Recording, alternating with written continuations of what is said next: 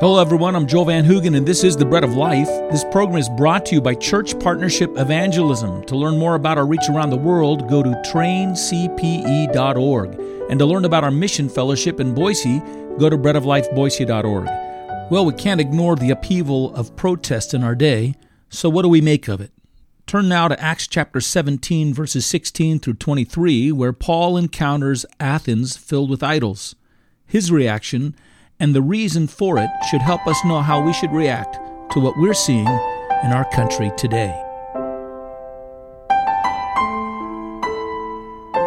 Acts chapter 17, verses 16 through 23. Now, while Paul waited for them at Athens, his spirit was provoked within him when he saw that the city was given over to idols Therefore, he reasoned in the synagogue with the Jews and with the Gentile worshippers, and in the marketplace daily with those who happened to be there. Then certain Epicurean Stoic philosophers encountered him, and some said, What does this babbler want to say? Others said, He seems to be a proclaimer of foreign gods, because he preached to them Jesus and the resurrection. And they took him and brought him to the Areopagus, saying, May we know what this new doctrine is which you speak for we are bringing, you are bringing some strange things to our ears, and therefore we want to know what these things mean. For all the Athenians and the foreigners who were there spent their time in nothing else but either to tell or to hear some new thing. Then Paul stood in the midst of the Areopagus and said, Men of Athens, I perceive that in all things you are very religious. For as I was passing through and considering the objects of your worship, I even found an altar with this inscription To the unknown God. Therefore, the one whom you worship without knowing, him I proclaim to you. I wonder if you're watching the news on TV as a crowd of peaceful protesters run riot over cities. I wonder if uh, you're as provoked within yourself as Paul was provoked in watching the people of Athens give themselves to the plethora of gods. I know that for one reason or another, you do feel provoked. In fact, I think that our whole nation at the moment is in a state of provocation. But the question is are we provoked as Paul was, for the reason that Paul was, and will we allow ourselves to be provoked to the same action that Paul took? All through Athens, as in no other city that Paul had been in, he saw a city full of idols statues representing the gods that the Athenians were bowing before and worshiping. And let's not be distracted by this idea of images themselves. Paul was not interested in tearing down these altars or statues per se. Only the activity around them revealed that the people of Athens were very religious. They were very engaged in seeming religious activities but in all of it, the one true God was unknown and missed by them altogether. These Athenians had constructed their various religious strategies to deal with an inner stirring that was in their souls. And regularly, a new God was being imported to the city in the hope that it might complete their search and answer for their deep longings. But no God did. And so, what the Athenians did was they simply stacked up one god upon another until the city was full of idols and altars and temples to these gods. But the deep matters of their souls continued to be unresolved. And Paul knew that his God, who alone could answer their great need, was unknown to them, was unmet by them.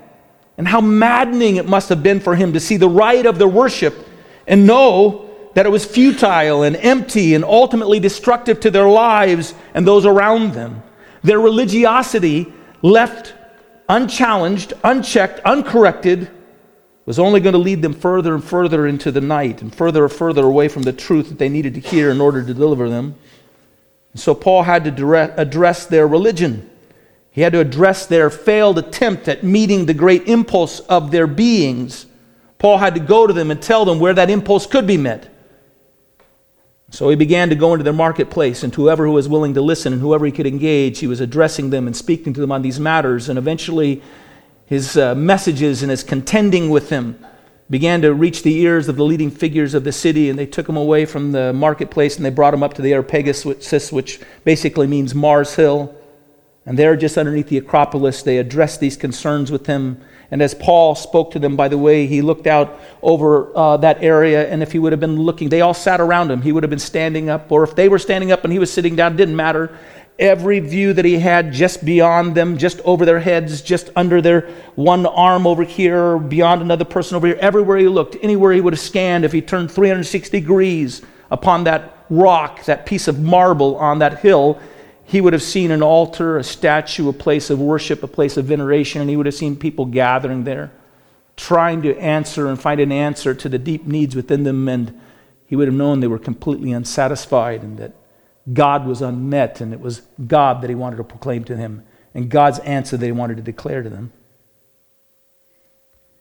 Our nation today needs people who react as Paul reacted, with a proper recognition of what is before us with a proper spirit of provocation at what we see, and with a readiness to address everyone we can in the marketplace of ideas about the deeper issues lying behind the strange religious activity that we're now witnessing in our nation.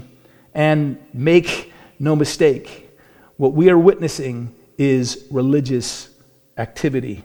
It's a religious exercise at heart what we're seeing is the blossoming of a new religion or of new religious expressions. It's a religion made up of three parts. First is the congealing of a complaint against some original sin. Second, a human effort at reform. And third, a vision of a future hell to be avoided and a heaven to be won. And by the way, all religions are made up of the same formula. All religions stand upon the legs of these three things. And this new religion is multifaceted. Right now, it's bearing the marks of social justice and anti racism, but it can easily be blended, and it soon will, with passions for economic justice, for climate relief, for a communal utopianism, and the like. At its base, it's a religion with a complaint, with an effort at human reform, and with a vision of hell to be avoided and heaven to be won. Just as Paul in Athens saw the city being swallowed up in false religions that were destructive and dehumanizing and God denying, and so was vexed. We need to see what is before us as it is. We need to see it in the way that Paul saw it as idolatry, just as it was in Athens. So, what I'd like to do this morning, very briefly, is I want to develop these ideas by just making three points uh, progressively. And I want you to consider them in the progression. And my hope is that in the end, you'll see things as Paul saw them, you'll feel things as Paul felt them, and you'll do what Paul did. That's the point that we're going towards. But first, just let me develop further this brief understanding of what lies beneath all religions. These three things that I've just spoken of. It actually is a primary element of the theme that's in the book that I wrote, The Pathway to the Soul. You go to John chapter 16, verses 8 through 11. And there, uh, Jesus reveals to his disciples what it is that the Holy Spirit has been saying or contending with the heart of man since the fall of man. Since Adam and Eve fell in sin, there are three areas of conversation and contention that the Spirit has had with a fallen humanity and with sinful people. And Jesus tells his disciples that this work of the Holy Spirit and these three points of conversation and conviction are going to come to their zenith or the highest point of conviction when this church experiences the outpouring of the Holy Spirit upon them, and the Holy Spirit brings to them the message of Himself and His work, the message of Jesus Christ and His work. And at that point in time, He says, when the Spirit comes, the Spirit will continue this convicting work in these three key areas, but it will have its most intense application because it will center around me and who I am. But here are the three things that the Spirit of God has been contending with man since the fall. He has been revealing to mankind that they're sinful, He's been convicting them of sin. He's been making them know of their guilt before God. He has also been convicting them of righteousness. That is, He's been placing in men a desire to be good and a knowledge that they're not. And as a result of all that, He's also been convicting men of judgment. When the Holy Spirit comes, Jesus said he will convict men of sin and of righteousness and of judgment. He's going to bring this ministry an intensified application when he fills the church and filled with the life of Jesus Christ, they engage lost people with a declaration of the person and work of Jesus Christ. But, but even before we, as Christians, go to people and go to places where even the gospel's never been sounded, and we, even before we go to them proclaiming Jesus Christ and his work, which will intensify these three things, even before that happens, you have to understand that in the heart of individuals, deep within them, the Spirit of God is still carrying out this convicting work. They are being convicted of their sin. They are being convicted of their need to be righteous and their lack of righteousness. They are being convicted of a concern that justice and judgment will fall upon their own heads. And this understanding that you see is universal is not something that's generated from their natural way of thinking.